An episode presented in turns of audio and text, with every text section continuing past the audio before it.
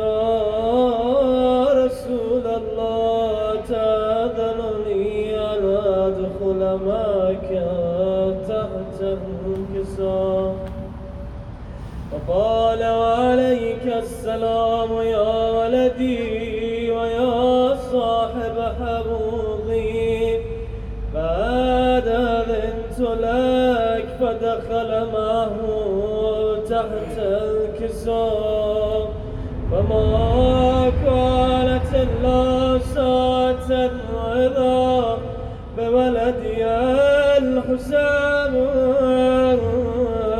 قد أقبل فقال السلام عليك يا أمه فقلت عليك السلام يا ولدي ويا قرة عيني وثمرة فؤادي. فقال لي يا أمه إني أشم عندك رائحة طيبة كأنها رائحة جدي رسول الله صلى الله عليه وآله. فقلت نعم إن جدك وأخاك تحت الكساء. فدنا الحسين نحو الكساء وقال السلام عليك يا جدة السلام عليك يا من اختاره الله. أتأذن لي أن أكون معكما تحت الكساء؟ فقال وعليك السلام يا ولدي ويا شافع أمتي قد أذنت. دخل معهما تحت الكساء. فأقبل عند ذلك أبو الحسن علي بن أبي طالب وقال السلام عليك يا بنت رسول الله. قلت عليك السلام يا أبا الحسن ويا أمير المؤمنين. وقال يا فاطمة إني أشم عندك رائحة طيبة كأنها رائحة أخي وابن عمي رسول الله. فقلت نعم وهو مع ولديك تحت الكساء. فأقبل علي نحو الكساء قال السلام عليك يا رسول الله. تأذن لي أن أكون معكم تحت الكساء؟ قال له عليك السلام يا أخي ويا وسيلي وخليفتي وصاحب لوائي قد أذنت أبولك. ودخل علي تحت الكساء ثم أتيت نحو الكساء وقلت السلام عليك يا بتاه يا رسول الله. تأذنني أن أكون معكم تحت الكساء؟ قال وعليك السلام يا بنتي ويا بضعتي قد أذنت لك. فدخلت تحت الكساء. فلما اكتملنا جميعا تحت الكساء أخذ بي رسول الله بطرف الكساء وأومى بيده اليمنى على السماء وقال الله يا مما إنه لأهل بيتي وخاصتي وحبتي لحمهم لحمي ودمهم دمي يؤلمني ما يؤلمهم ويحزنني ما يحزنهم. أنا حارب لمن حاربهم وسلم لمن سالمهم وعدو لمن عاداهم ومحب لمن أحبهم. إنهم مني وأنا منهم. اجعل صلواتك وبركاتك ورحمتك وغفرانك ورضوانك علي وعليهم وأذهب عنهم الرجس وطهرهم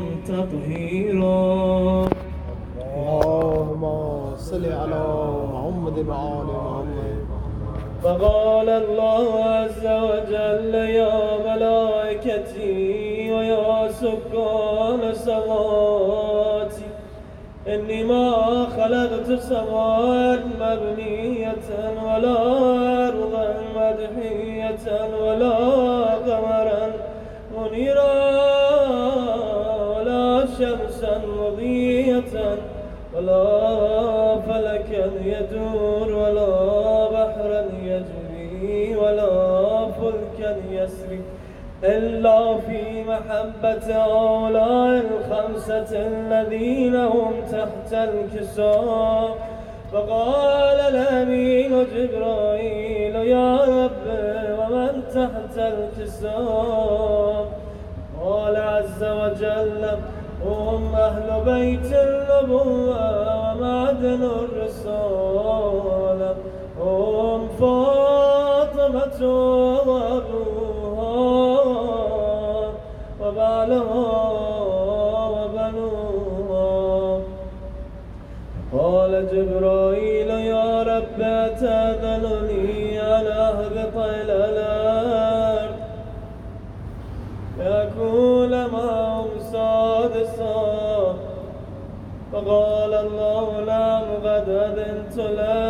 فهبط الأمين جبرائيل وقال السلام عليك يا رسول الله العلي الأعلى يغرئك السلام ويخصك بالتحية والإكرام ويقول لك وعزتي وجلالي إني ما خلقت سماء مبنية ولا أرضا مدحية ولا قمرا منيرا ولا شمسا مضية ولا فلكا يدور ولا بحرا يجري ولا فلكا يسري إلا لأجلكم ومحبتكم وقد أذن لي أن أدخل معكم فهل تأذن لي يا رسول الله؟ فقال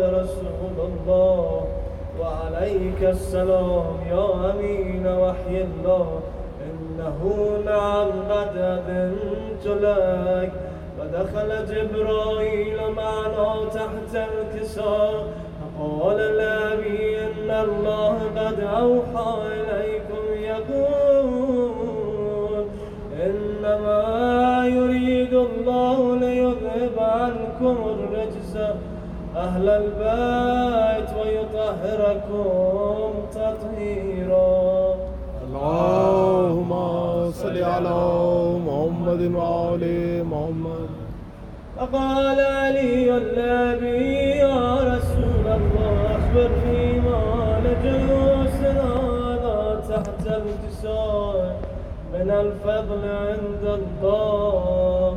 فقال النبي والذي بعثني بالحق نبيا واصطفاني بالرسالة نجيا ما ذكر خبرنا في محفل من محافل أهل الأرض وفي جمع من شيعتنا ومحبينا إلا ونزلت عليهم الرحمة وحفت بهم الملائكة واستغفرت لهم إلى أن يتفرقوا. فقال علي إذا والله فزنا فاز شيعتنا رب الكعبة.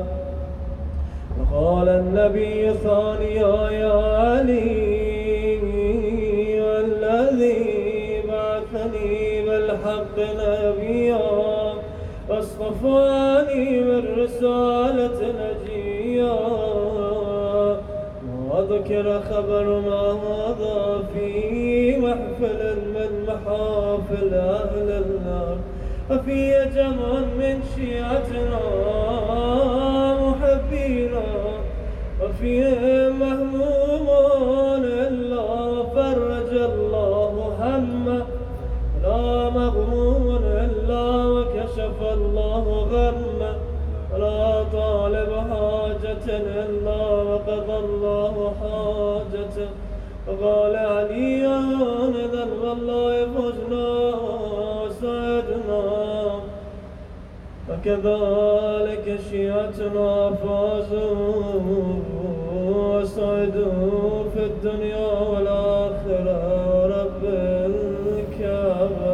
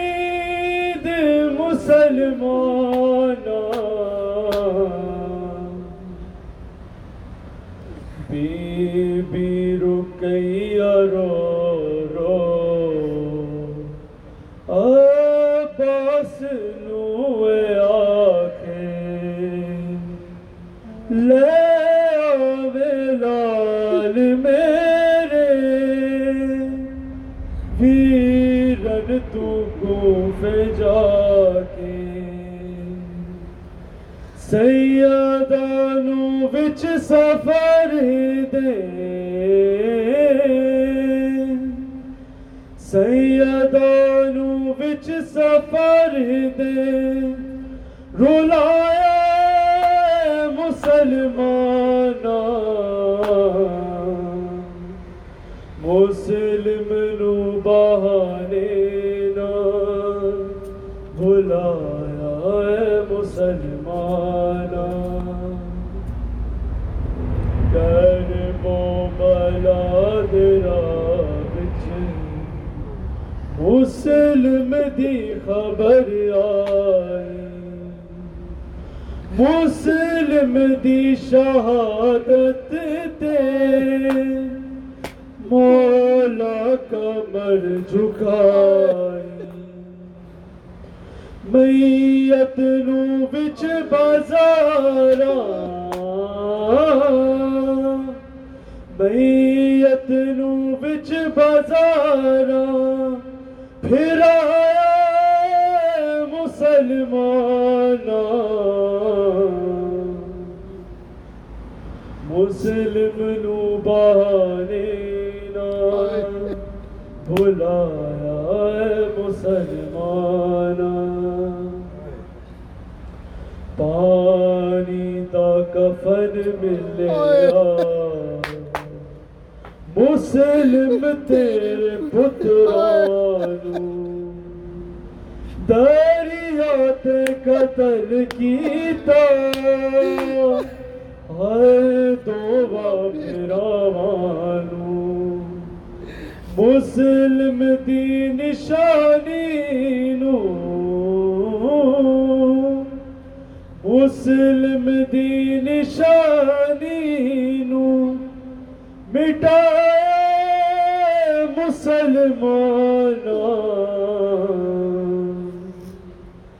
مسلم نو بہانے نہ بھلایا اے مسلماناں،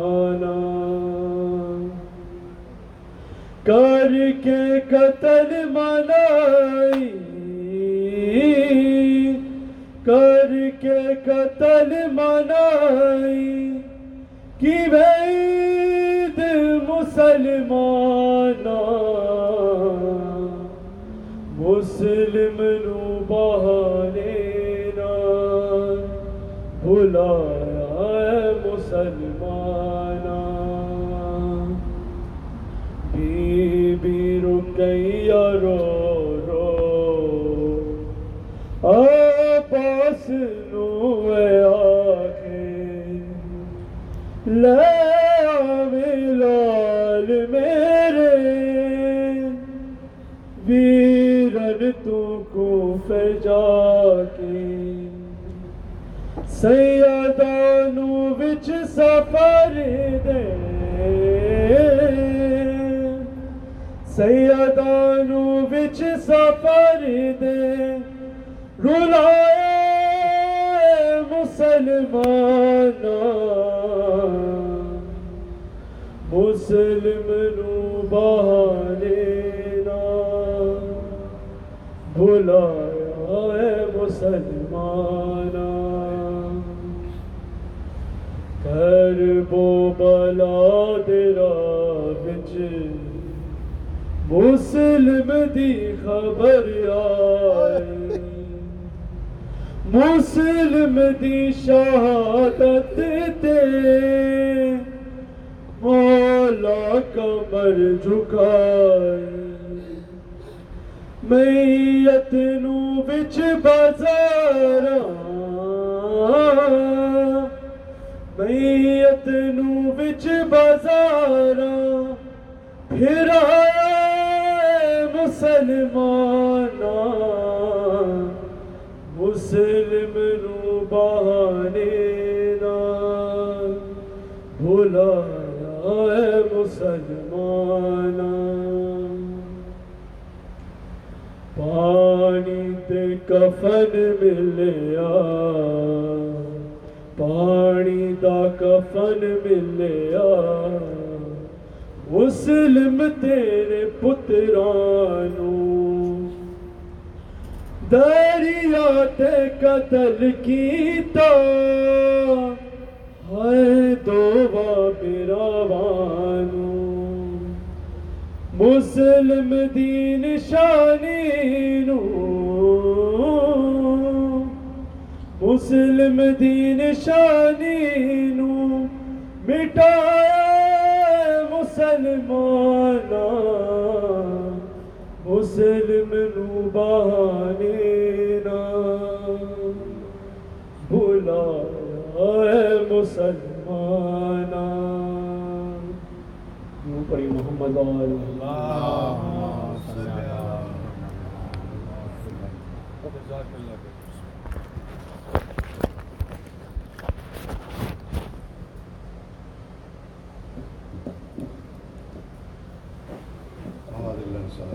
اللهم صل على محمد وآل محمد. اعوذ بالله من الشيطان الرجيم بسم الله الرحمن الرحيم الحمد لله والصلاة على أهلها ما بعد فقد قال الله تبارك وتعالى في كتابه المجيد وفرقانه الحميد وهو أصدق القائلين وقوله الحق ضرب الله مثلا كلمة طيبة كشجرة طيبة أصلها ثابت وفرعها في السماء صلوات بارك اللهم صل على محمد وآل محمد. اعزاء محترم سامعین گرامی، رسول اللہ صلی اللہ علیہ وسلم کی اس حدیث مبارک پر یقین کامل رکھتے ہوئے کہ زینوا مجالسکم بالذکر علی، کہ اپنی مجالس کو، اپنے بیٹھنے کو زینت دو علی کے ذکر سے، اور آل محمد کے کسی فرد کا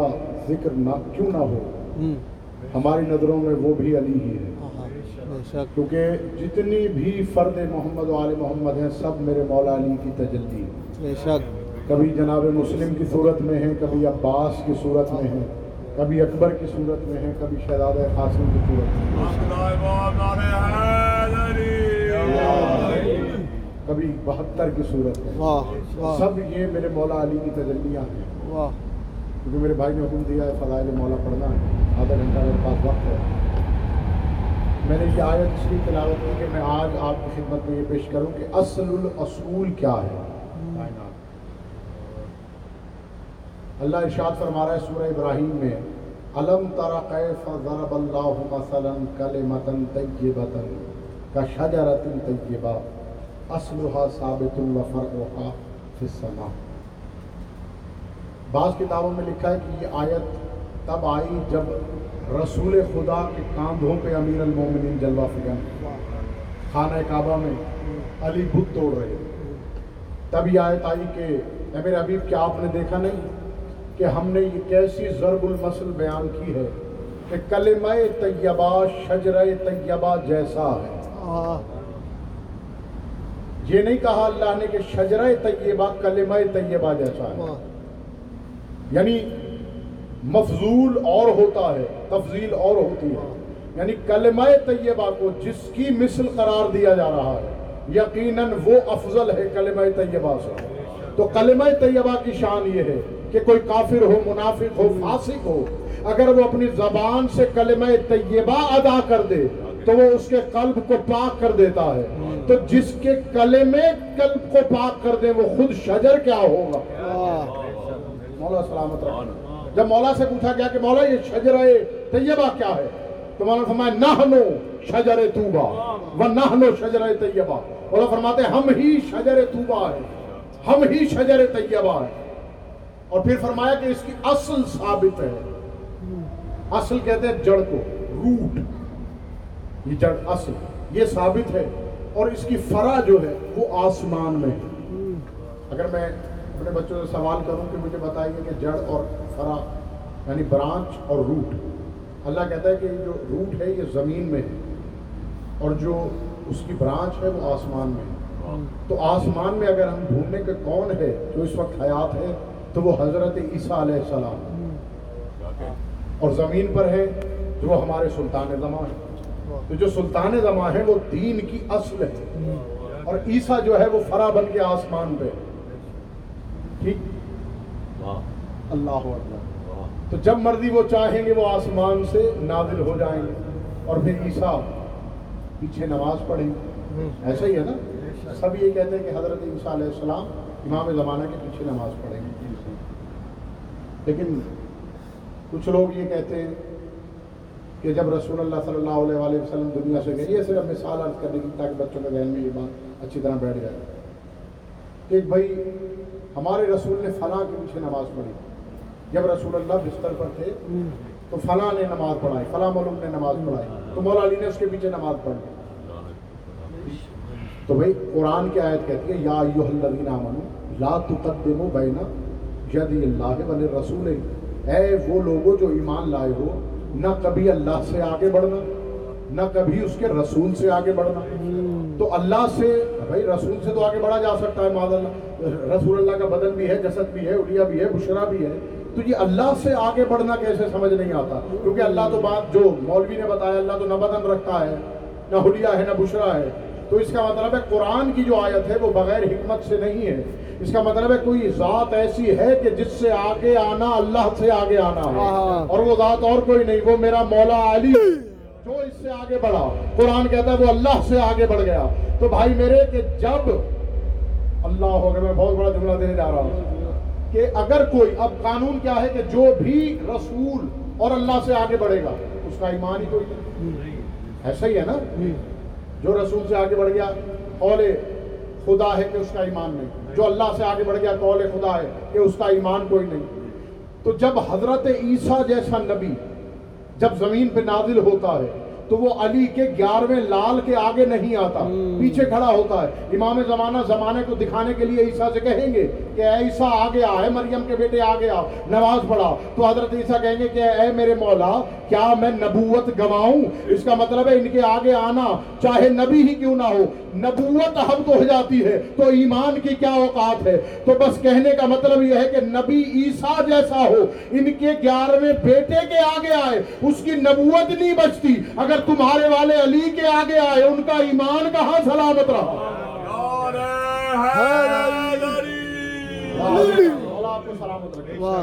کلمہ طیبہ شجرہ طیبہ جیسا ہے، اس کی اصل ثابت ہے، زمین میں ہے، اس کی فرع آسمانوں میں. مولا فرماتے ہیں جڑ، اصل روٹ پر بات کر رہا ہوں. مولا فرماتے ہیں نہ ہمو اصل کل خیر، مولا فرماتے ہیں ہم ہی تمام کی تمام خیر کی اصل ہے. اب جتنی بھی خیر ہے اس کی اصل کون ہے؟ محمد و آل محمد، اس کی اصل علی ہے. جتنے بھی خیر، اب اگر خیر کو ڈھونڈنے چلیں تو قرآن سے جب پوچھتے ہیں کہ خیر کیا ہے تو کہیں آواز آتے واللہ خیر الرازقین، اللہ الرازقین میں خیر ہے. اگر اللہ رازقین میں خیر ہے تو اللہ کی جڑ علی ہے.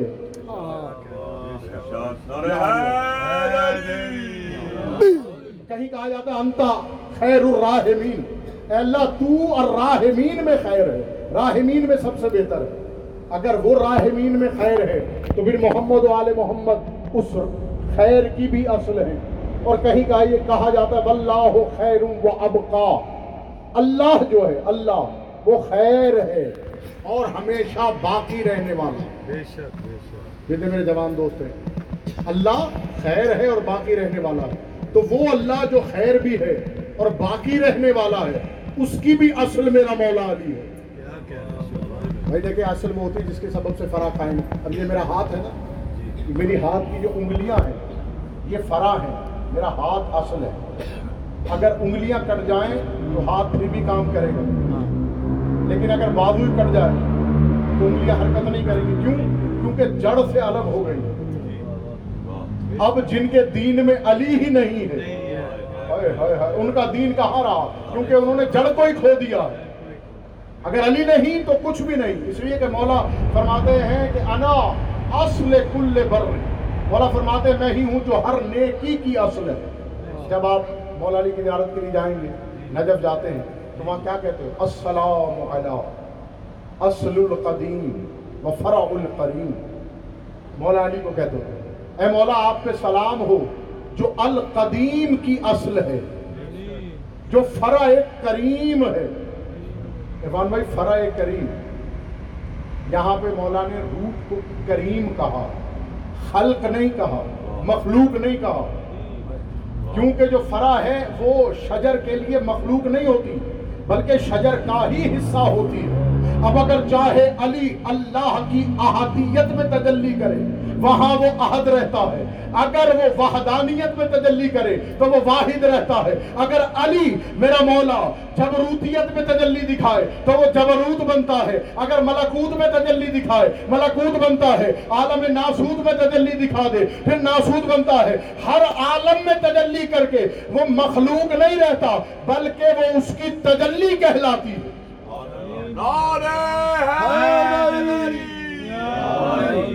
ہر عالم میں ان کا آنا خلق ہونا نہیں بلکہ تجلی کرنا.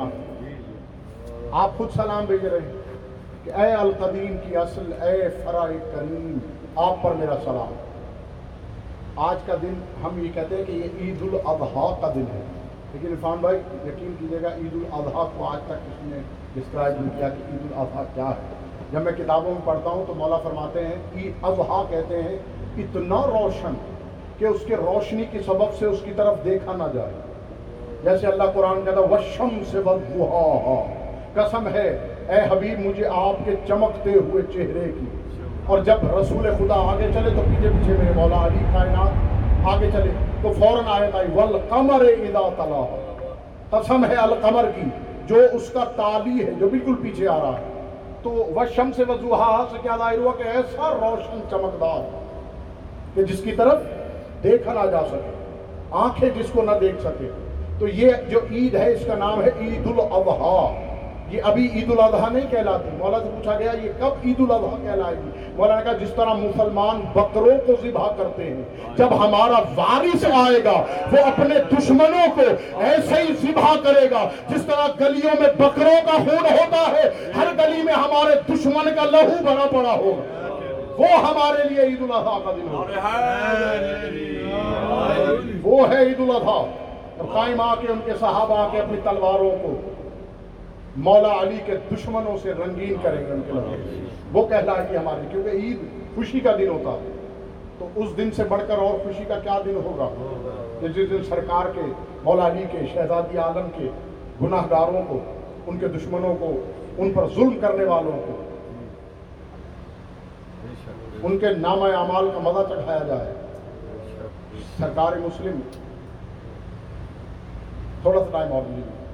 سرکار مسلم علیہ السلام جب مکہ سے روانہ ہوئے، فضائل ہے آپ کی طرف سے، جب روانہ ہوئے تو ایک صحرا میں کنواں نظر آیا.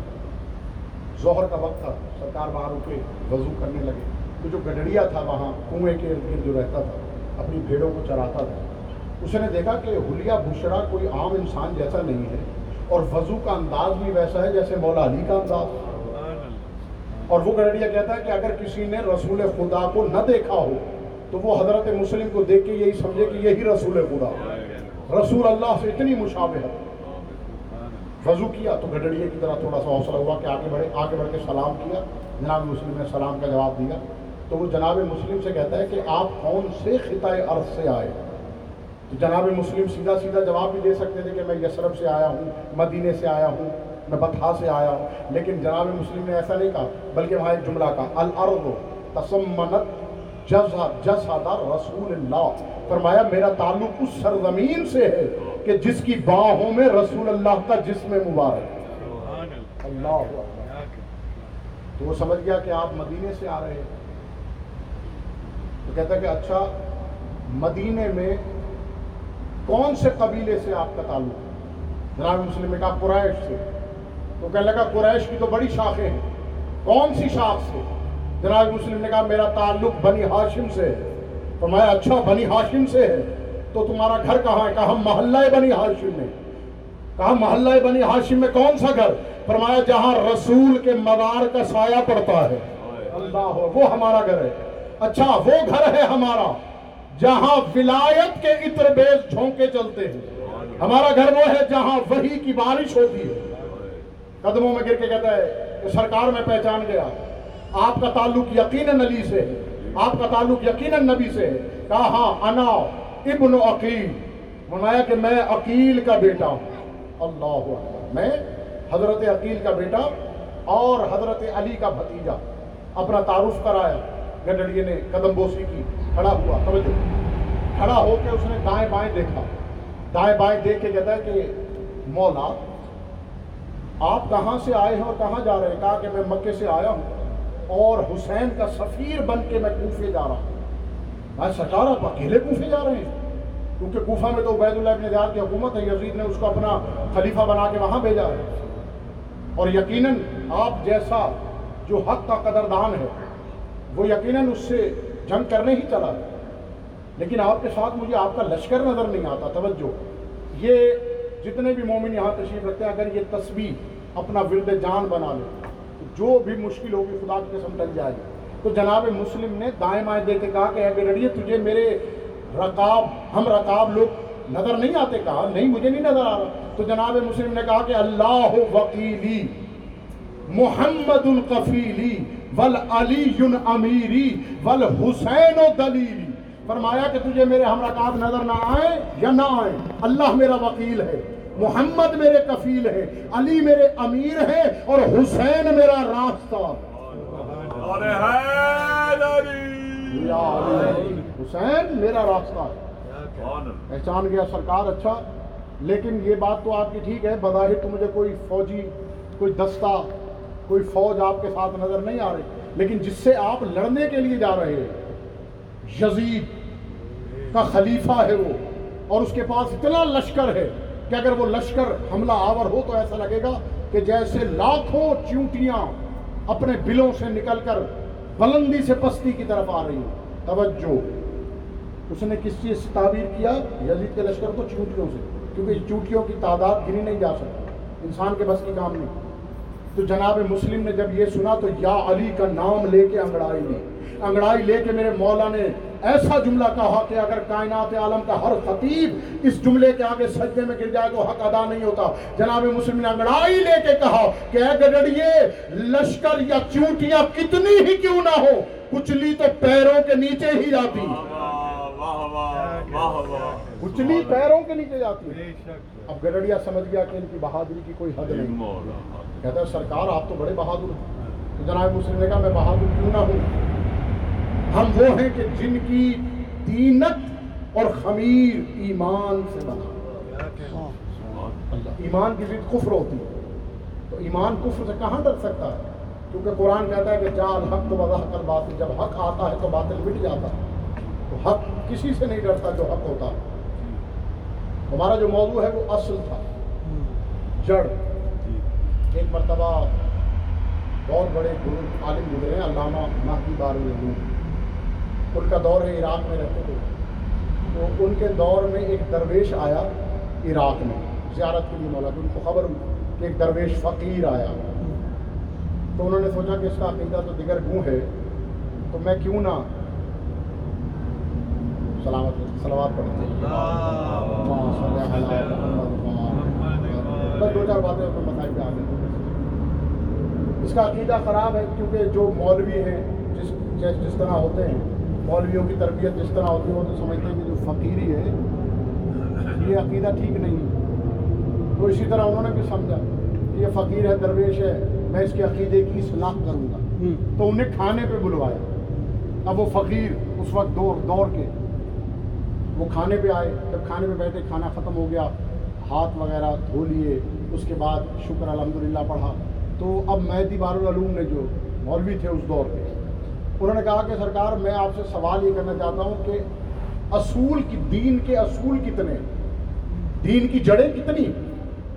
تو انہوں نے فوراً کہا کہ بھائی دین کی جڑ تو بس ایک ہی ہے, دین کا اصول بس ایک ہے. تو انہوں نے کہا کہ اے فقیر بابا یہ آپ نے کیا بات کی, ہم نے تو 5 اصول دریافت کیے ہیں. تو فقیر کو جھرجھری آئی, اسے کہا کہ اچھا میں تو ایک اصل کو مانتا ہوں, تو میرے بدن پہ گوشت نہیں ہے. تیرے 5 اصول ہیں تو پھر بھی ہٹا کٹا ہے, وجہ کیا ہے؟ کہا بابا یہ بتاؤ تیرا ایک جو اصول ہے وہ کیا ہے؟ فرمایا اب جو میرا ایک اصول ہے وہ میرے زمانے کا امام ہی ہے.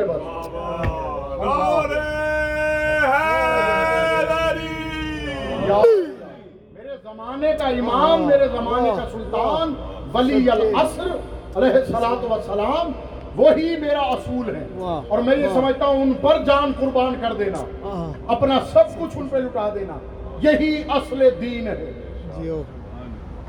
فوراً اعتراف کر لیا, فرمایا کہ آپ کی معرفت بہت زیادہ ہے, بڑی بات ہے کہ جو دین کے اصول ہم نے بنائے ہوئے تھے وہ سب کے سب بھی اسی پہ نربھر کرتے ہیں, کیونکہ اگر امام ہے تو توحید ہے, اگر امام ہے تو رسالت ہے, امام ہے تو نبوت ہے, امام ہے تو صلاۃ, صوم, حج, زکوٰۃ, یہ سب کچھ.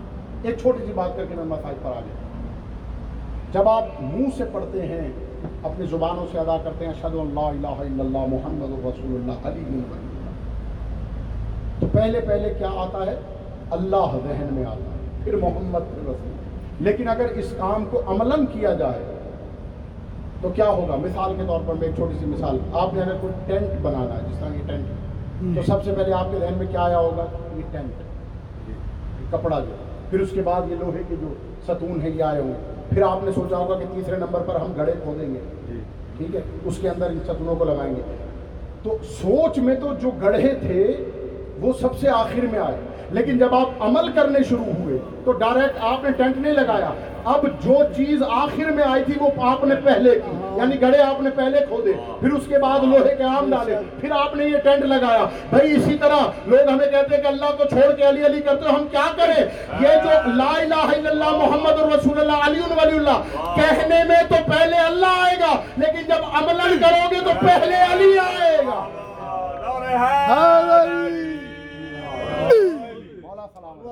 اور یہ بھی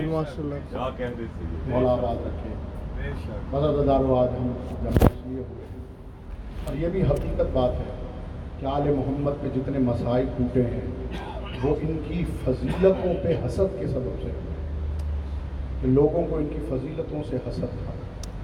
قرآن میں آیت بھی ہم یحسدون الناس علی ما آتاہم اللہ من فضلہ, کہ لوگ حسد کرتے ہیں ان سے اس بارے میں کہ جو اللہ نے انہیں اپنے فضل سے عطا کیا. عزادارو آج عید کا دن ہے,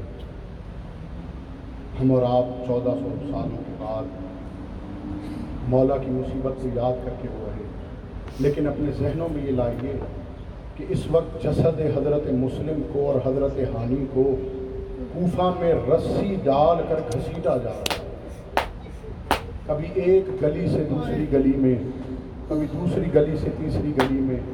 رضاداروں جتنے بھی کوفے والے ہیں, کوئی پتھر مار رہا ہے, کوئی لکڑی سے مار رہا ہے, یہاں تک میں نے پڑھا ہے کہ لوگوں نے جلی ہوئی آگ بھی جناب کے لاش پر پھینکی ہے.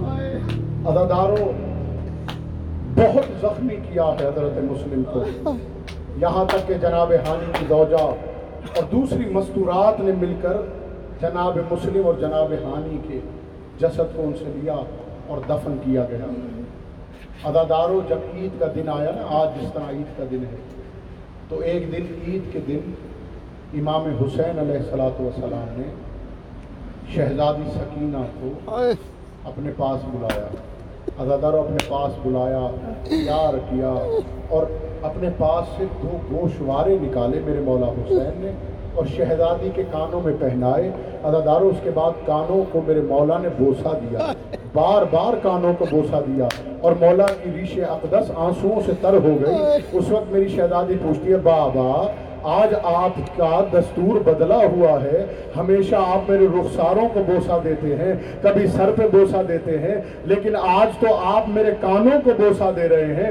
میرے مولا نے رو کے کہا, سکینہ یہ جو گوشوارے میں نے تمہیں پہنائے ہیں یہ عاشور کے دن شمر نیزے کی نوک سے اتار لے گا. عزادارو آج عید الاضحیٰ کے دن جب میرے مولا کے خیمے ابھی کربلا نہیں پہنچے, ایک صحرا میں لگے ہوئے ہیں, میرے مولا مسلم کی بیٹی جناب حمیدہ کو بلایا گیا.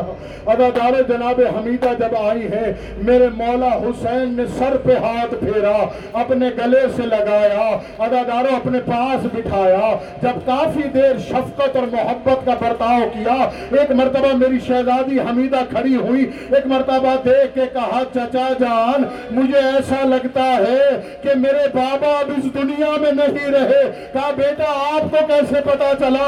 کہا مامو جان آپ ایسے پیار کر رہے ہیں جیسے یتیم بچوں کو پیار کیا جاتا ہے. ہمیں ڈر ہے کہ ہمارے بابا شہید ہو گئے. ادادار مولا نے کہا بیٹی آج سے حسین تمہارا بابا ہے, آج سے زینب تمہاری ماں ہے. ادادار میری بیوی شہزادی سکینہ یہ منظر دیکھ رہی تھی. میری بیوی نے اپنے ذہن میں یہ تصور کر لیا تھا کہ جب کسی کا باپ دنیا سے چلا جائے تو اس کو پیار کیا جاتا ہے, اسے گوشوارے پہنائے جاتے ہیں, اسے سینے سے لگایا جاتا ہے, اس کے سر پہ دست شفقت پھیرا جاتا ہے. ادادار مگر اپنی اپنی قسمت ہے. جب عاشور کے دل مولا حسین کے سر کو تن سے جدا کر دیا گیا, ادادار یہ میری شہزادی لاشے پر آئی, شمر ملون نے بالوں سے پکڑ کے ہٹایا. ادادار ایک مرتبہ تماچا بلند کیا, میری شہزادی تب بھی لاش سے جدا نہ ہوئی تو اس لعین نے تازیانہ اٹھایا, بی بی کو برسانا شروع کیا. حسین کے سر سے آواز آئی, زینب میری بچی کو بچا, میری سکینہ گزر جائے گی. ادادار ایک مرتبہ بی بی زینب جلدی سے سکینہ کو اپنی آغوش میں لیا. ادادارو تب سے حضرت سکینہ پر نیند غالب ہوئی. ادادارو کئی موقع ایسے ہیں جہاں میری شہزادی کو مارا گیا ہے. ادادارو ایک تو یہ موقع ہے, دوسرا موقع بیان کر کے بس آپ کی آنکھوں کا وضو ہو گیا, میں اجازت چاہوں گا. ادادارو ایک موقع ایسا آیا جہاں پر میرے مولا کے سر کو ایک درخت کے ساتھ لگا کر کھڑا کیا. ادادارو میری شہزادی نے کربلا سے لے کر شام تک پانی نہیں پیا تھا. ادادارو مولا سجاد ایک سمت بیٹھے ہوئے تھے یا ایک مرتبہ شہزادی سکینہ کھڑی ہوئی, بابا کے سر کے قریب آئی, آواز دے کے السلام علیکم یا بابا, اے بابا آپ پر میرا سلام ہو. ادادارو حسین کے سر سے آنسو بہنے شروع ہوئے. ادادارو میری شہزادی نے جہاں ملون شمر نے پانی پھینکا تھا, جلدی سے میری شہزادی نے وہاں سے گیلی ریت کو اٹھایا, اپنے بھائی کی گرم زنجیروں پہ ڈالا. ادادارو رو کے بی بی کہتی ہے, بھیا سجاد اگر پانی ملتا تو پہلے تجھے پلا. ہاں اب تو یہ ٹھنڈی ریت ہے جس سے یہ بہل تیرے زخموں کو سہلا سکتی ہے. ادادارو بس میرے مولا سجاد نے قریب بلایا, اپنی بہل کے سر کو آغوش میں رکھا. ادادارو ابھی قریب تھا کہ بی بی سو جاتی. ایک لعین نے شکایت کی کہ سکینہ بھائی کی آغوش میں سو رہی ہے. یہ لعین تازیانہ لے کے آگے بڑھا. اس سے قبل کے سیدہ زینب آگے بڑھتی, اس لعین نے تازیانہ مارنا شروع کی. اللہ لعنت اللہ علی الظالمین.